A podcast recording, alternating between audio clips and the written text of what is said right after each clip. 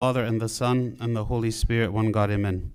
Today is the first Sunday of Abib, and uh, one of the famous events that happens in the month of Abib is what we're actually going to celebrate tomorrow, which is the Feast of the Apostles, which celebrates the mission of the apostles that were sent out after the uh, the Pentecost, after having received the Holy Spirit, going out into the world and beginning to preach and to establish churches.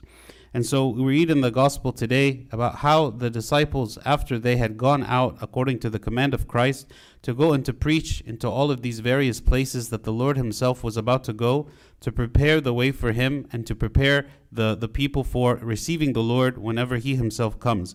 When they returned from this mission that the Lord had sent them on, they were greatly rejoicing.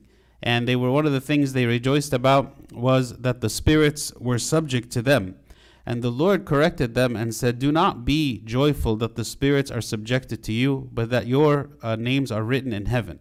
And so he redirected their joy. So we can ask also ourselves this question is sometimes we are joyful about things that maybe is not really the most important thing or that we should redirect our joy towards something else, something maybe that is not as present in our mind or something that is not as obvious. We tend to uh, place our trust and our hope and our joy in a lot of things that maybe are not um, as important. So I'm going to speak a little bit about the Christian rejoicing and what is it that we should be joyful of, and what is it that we um, should not be placing such great emphasis and joy in. So, first, I'm going to speak about a few points of things that we shouldn't really be placing our joy in. And the first one is what the Lord said to the apostles today. Was actually in the last verse that we read. He said, Nevertheless, do not rejoice in this, that the spirits are subject to you, but rather rejoice because your names are written in heaven. The Corinthians also had this problem. The Lord had given them many different spiritual gifts the ability to speak in tongues, the, the ability for, um, for, for doing miracles and signs and wonders and all kinds of things. And they were very much almost to the point of obsession, um, focusing on these gifts that the Lord had given them. And then they had neglected things that are even more important, like, for instance, showing love to one another or striving for holiness. And they were focusing so much on these gifts. The Lord here, when He is speaking to the apostles, He says, Don't be so excited and overjoyed because the spirits are subject to you, meaning that they could cast out demons and that they could command the spirits and the spirits would obey them. Of course, for the apostles, this was a big deal. This was something that they had never experienced before and something miraculous. And so, this was their source of joy that they were able to do what no one else could do. And yet the Lord kind of brought them back to earth and said, This is not this is not what should be your source of rejoicing, but your source of rejoicing should be that your names are written in heaven. So we should not be overly concerned with the spiritual gifts. Sometimes we become puffed up with the spiritual gifts that we receive instead of thinking about the fruit of the Spirit. I remember there was this um, interview that was done. Um, it was a, it's one of these Christian TV stations um, it, it, like a Protestant TV station, and they were interviewing His Holiness Pope Shenouda. And um, the questions that were being asked of him were all focusing on the gifts of the Spirit, of how the church sees the gifts of the Spirit, and, and how and how you know the, the the gifts like speaking in tongues and and you know miracle working and so on. And I remember his answer to the person interviewing him was, "We don't focus so much on the gifts of the Spirit; we focus on the fruit of the Spirit." the fruit of the Spirit, like kindness and holiness, self control, perseverance, kindness, all these things that we do that are a reflection of the Spirit of God working in us. That this is the, the fruit. This is this is for us when, when we say that we are Christians, what is the evidence of that faith, of that belief that we have? It is the working of the Holy Spirit to transform us to have these fruits, to be able to show love, to be able to forgive, to be able to have mercy. This is what we should be concerned about as Christians, not the gifts of the Spirit. God distributes the gifts as He wants. But sometimes people become obsessed with these gifts and thinking that the gift of the Spirit is actually evidence of salvation, when it's not. God can give gifts to those even who are who are perishing because God is good and He wants to give gifts and He wants to serve us and He wants to uh, give us the means to serve one another. But just because we have a gift doesn't mean that everything is right. The St. Paul himself, he said what? that that he has to discipline himself lest when he has preached to others to, to others he himself is disqualified meaning what that saint paul who had received all these gifts he still is thinking about himself like i need to be careful about my salvation because even though I am doing the work of God and even though I am preaching to others, maybe I myself will be disqualified. And so we should not be rejoicing overly in the gifts of the Spirit. Another thing that we should not rejoice in, of course, is rejoicing in sin. The Lord actually seeing the sin of the Israelites, he was always trying to call them to repentance. And so he had commanded them to repent in sackcloth and ashes because of their sin, because of, the, because of their idol worship, because of their rebellion. And yet it says what in the book of Isaiah, chapter 22? And in that day the Lord God of hosts called for weeping and for mourning, because, of, because he wants them to repent, for baldness and for girding with sackcloth. But instead, joy and gladness, meaning the people, instead of responding to God's call for repentance with sackcloth and ashes and repentance, instead they responded with what? Joy and gladness, slaying oxen and killing sheep, eating meat and drinking wine. Let us eat and drink, for tomorrow we die. So their response to um, uh, an accusation by God, the response to a, a, conviction by God of their sin was not repentance, was not change, was not to uh, deny themselves pleasure, but instead it was to multiply their pleasure, and instead it was to have a party and to say, What? Let us enjoy ourselves now because tomorrow we die. Let us enjoy our life now. So, sadly, oftentimes we see in the world that there is a rejoicing of sin there is a, a, view that sin is actually something that is the goal and target of life, the pleasures of this world. And so certainly we should not be rejoicing in this. We should not be we should not look towards sin and sinful activities as being a source of rejoicing. You know, some people might say that in our church because we have many fasts and you know, we do a lot of things that are very solemn that we are kind of boring or that we we do not care about rejoicing. And actually this is not the case at all. What we care about is the true rejoicing. We care about the rejoicing of being freed from sin. And when we fast, there is the true rejoicing. What is it that we are actually doing in our fasting? It is truly rejoicing that we have been freed from sin, truly rejoicing in our salvation, truly rejoicing because God is protecting us. This is this is a true rejoicing. It doesn't mean that we can't enjoy ourselves in this life, but certainly within the confines and, and of, of the commands that God has given. Also, we should not rejoice in the worldly things. What did King Solomon say about this? In Ecclesiastes chapter 2, he says, Then I looked on all the works that my hands had done, and on the labor in which I had toiled, and indeed all was vanity and grasping for the wind. There was no profit under the sun. King Solomon, who had lived a very full life and experienced every type of pleasure, by the end of his life, writing in the book of Ecclesiastes, his conclusion was all the time that I spent pursuing worldly things was all just vanity. It was a waste of time. Because even now, having accomplished everything that I dreamed, I realized how empty it really was. Maybe those of us who are not in the position of King Solomon, those of us who are still going up that ladder and set in front of us a goal and a target of wealth and success, that we think to ourselves that these things are going to bring us satisfaction and are going to bring us joy. But King Solomon is a person who already reached the top, and he looks back at all of us, maybe who have not yet reached there, and he says it's not worth it. It's a the, the, you don't don't feel like you need to come to where I am. It is not what you think it is. It is not as good as you imagine it to be. So certainly, um, being distracted by worldly success and placing worldly success above anything else is definitely a source of distraction and it should not be a source of joy for us. When we accomplish all these things that we are seeking out to accomplish in the world, we should not be so infatuated with this. We should not be so so much rejoicing in this. If God chooses to give it to us, wonderful. It is a gift from God. But it should not become an obsession. It should not become something that we seek after above all other things.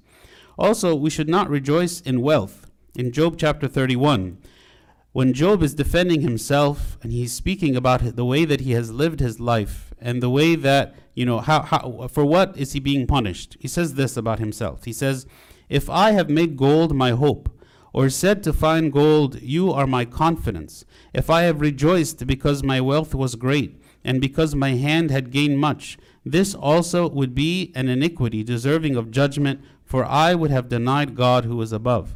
He says clearly about himself If I have made gold to be a God for me, then I deserve whatever judgment that I receive.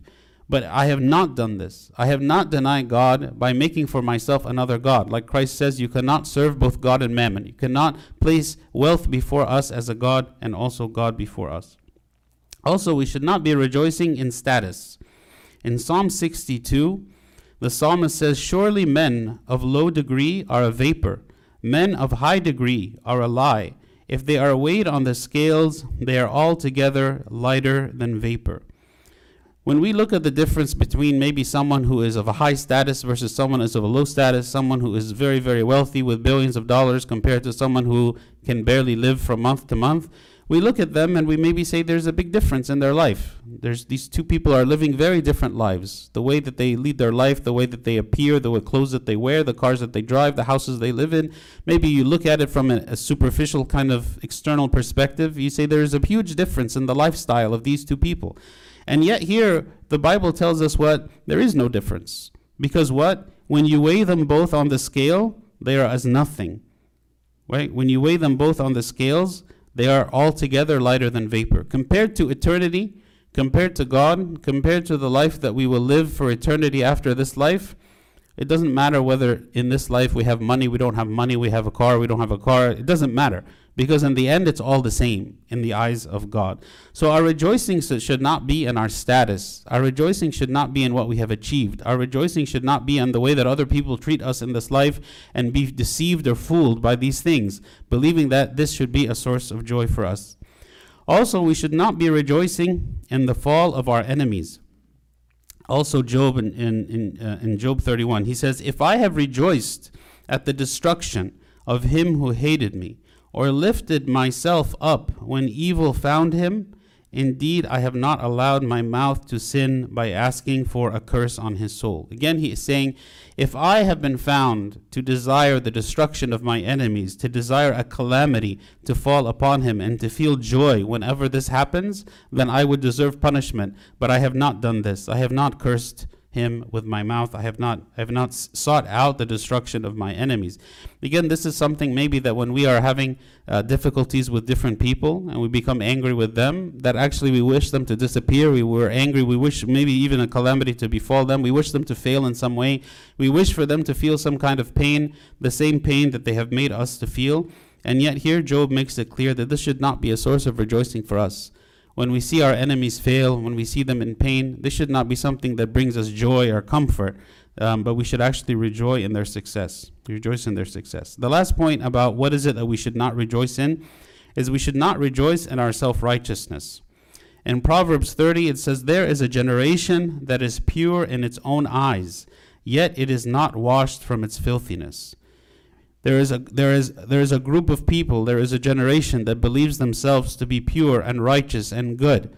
And yet in the eyes of God, how does he consider them? He says what? They are not washed from filthiness. They are filthy in his eyes. And yet they consider themselves to be righteous. So I should not rejoice in what I believe in myself to be righteousness. You know, St. Paul himself, he says what about himself? I do not know anything against myself, but I am not comforted by this he, he looks at himself and he says, I don't know of anything against myself, like I don't know of any sin that I am committing, but I am not satisfied with this. Maybe I'm being deceived. Maybe I don't know. Maybe I don't see. Maybe I'm sinning and yet I cannot see or understand myself. Maybe someone else looks at me and can see, but I do not see. And all of us have experienced situations with other people where someone is maybe uh, living in a certain way or has certain thoughts or a th- certain attitude or is doing something wrong and maybe we see it very clearly, but they don't see it themselves, right? So if that can happen to them, it can also happen to me. I can be self deceived. I can think of myself to be righteous and good when maybe I am struggling. So just because I look at myself and I find I don't see anything wrong, I'm doing everything that I should be, I should not fall into this self righteousness. I should still ask God for His mercy. Maybe there's something I'm doing that needs to change.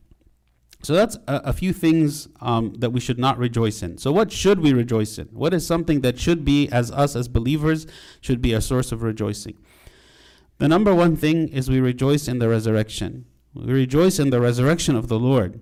After the resurrection, it says in Matthew 28, and as they went to tell his disciples, this is the, the, the Marys that went to the tomb, as they went to tell his disciples, behold, Jesus met them, saying, Rejoice. So they came and held him by the feet and worshipped him. The greatest source of rejoicing for us as Christians should not be our wealth, should not be the status of our life.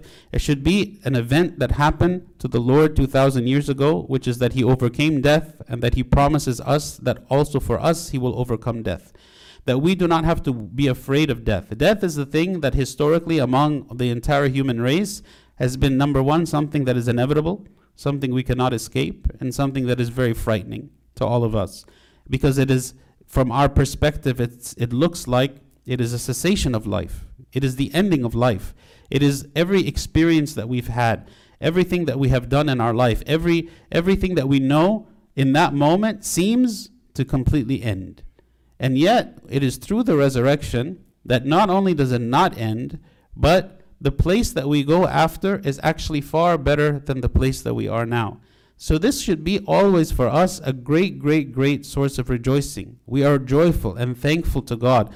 And every day that when we wake up, we remember the Lord has resurrected. And the Lord has promised us also a resurrection. And He has destroyed the power of death. And there is nothing that death can do to hold us, to conquer us. The devil has, his kingdom has been broken. The devil has lost the battle. And God is just waiting for the end in order to reveal the victory and the success in its fullness. But God has already demonstrated for us the power of resurrection. And we rejoice in this. Also, we're rejoicing in our personal salvation. In Isaiah 61, says, I will greatly rejoice in the Lord. My soul shall be joyful in my God, for he has clothed me with garments of salvation. He has covered me with the robe of righteousness, as a bridegroom decks himself with ornaments, and as a bride adorns herself with jewels. The Lord has redeemed us. The Lord has saved us despite our own sin that it is by our sin that we deserve punishment, but God has refrained from punishing. God has refrained from giving us what we deserve, and instead has showered us with His grace to give us what we do not deserve.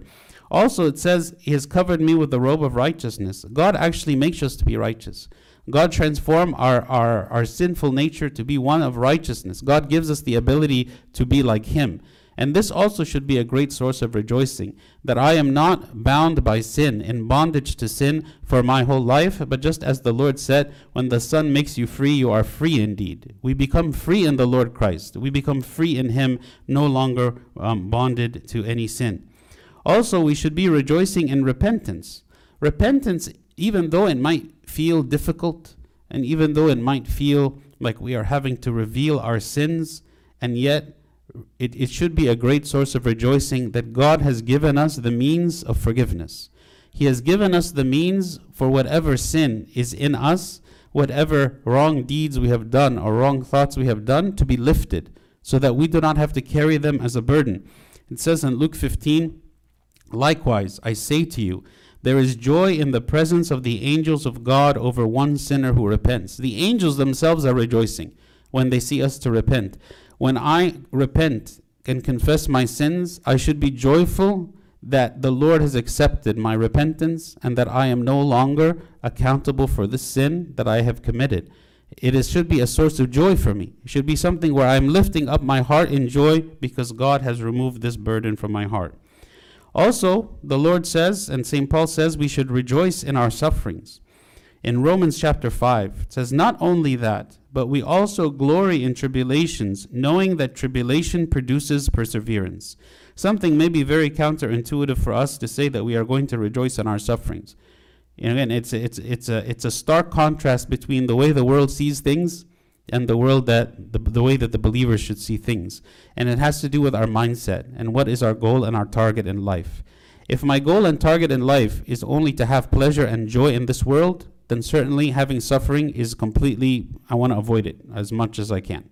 But if my goal and target in life is to become like Christ, if this is my target, if this is my aim is to become like Christ, then actually these trials, they what? They produce perseverance, they produce character, they produce something that in me that be, is more and more Christ-like. And so it should actually be a joy for me because it is an answer to my prayers. Whenever I ask the Lord, I want to be more uh, faithful. I want to be more hopeful. I want to be more obedient. I want to be better in some way. Maybe the response of God is you need tribulation. Maybe you need more trial. If I ask God, God, I want you to deepen my prayers. Maybe the reason that my prayers are shallow is because I don't really feel need. Maybe I don't really feel how much I am in need of God. Maybe God will allow tribulation, and in that tribulation, my prayers will be amplified. I will feel every word that I am praying to God. Maybe I even I will pray with tears because I'm speaking every word as coming from my heart because I mean it very sincerely because of the trial or the pain that I'm experiencing.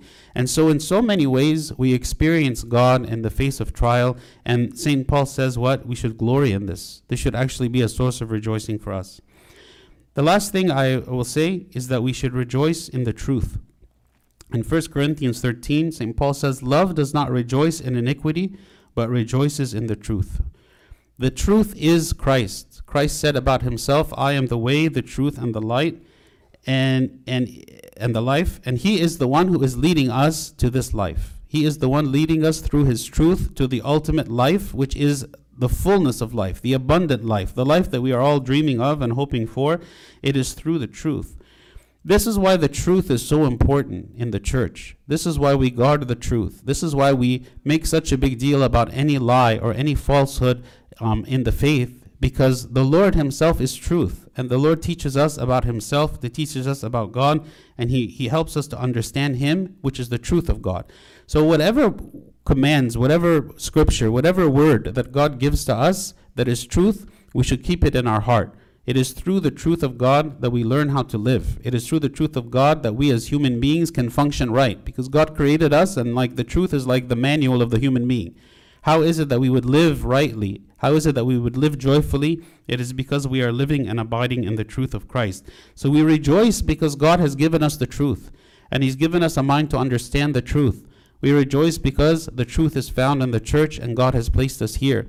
Also, we want to share that truth with others. We want to share that truth. The, the, the focus of the gospel reading today was all speaking about the evangelism of the apostles and how they went out and they preached the truth. They preached the love of God to all the people in the area, and that is how he, they were able to convert so many souls to the faith.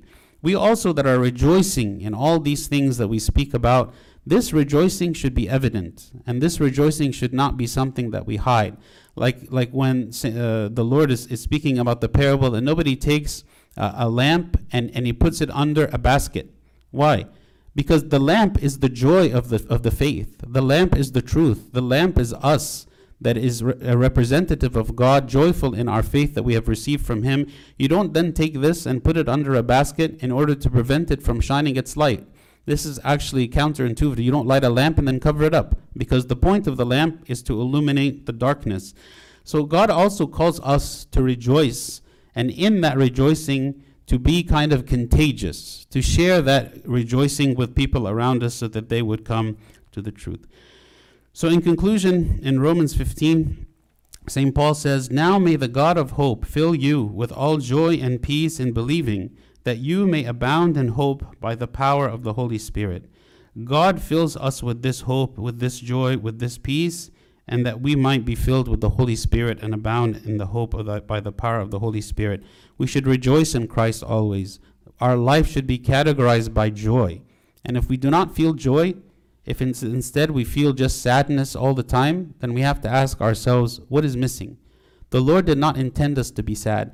If you look even in the, in the book of Acts at the life of the apostles, it says that after they had gone and they were beaten and they were abused for the name of Christ, it says they walked out rejoicing that they would be counted to suffer for the name of Christ. This was the apostles. Their lives were so difficult. Their lives were not easy. We read about their lives as though it is like, yeah, look, they went here, they went there, they preached this happened to them. No, their lives were very, very hard. They were they were called to leave everything behind. They were called to suffer for the name of Christ. They were called to travel. They were called to be constantly serving and working for their entire life up and even to the point of their martyrdom. And yet they lived in joy because they were singularly focused on the one thing, the one thing that mattered. We our minds are so divided we are so divided among so many things my family, my work, my money, my health, all these things. I'm not saying these are not important, but if we place our trust in God, that He will provide for us all that we need, and, and our mind is always steadfast on Him, then instead of worrying about these things, I only think about one thing. How do I glorify God? Rejoicing in what God has given me, rejoicing in the place that God has prepared for me in heaven, and wanting to serve Him out of an overflow of love for Him because of all of the things He has done for me that I do not deserve and then my life becomes 100% focused on Him. Even though I am in the world, and even though I am married, and even though I have children, and even though I have a job, and even though I have financial issues, and even though I have a, all the things that I have, and yet in all those things, all I see is Him. He is the one who has provided for me, and He is the place, and here's, here's where I want to go. If we place God before us, then our life should be filled always with rejoicing, and glory be to God forever. Amen.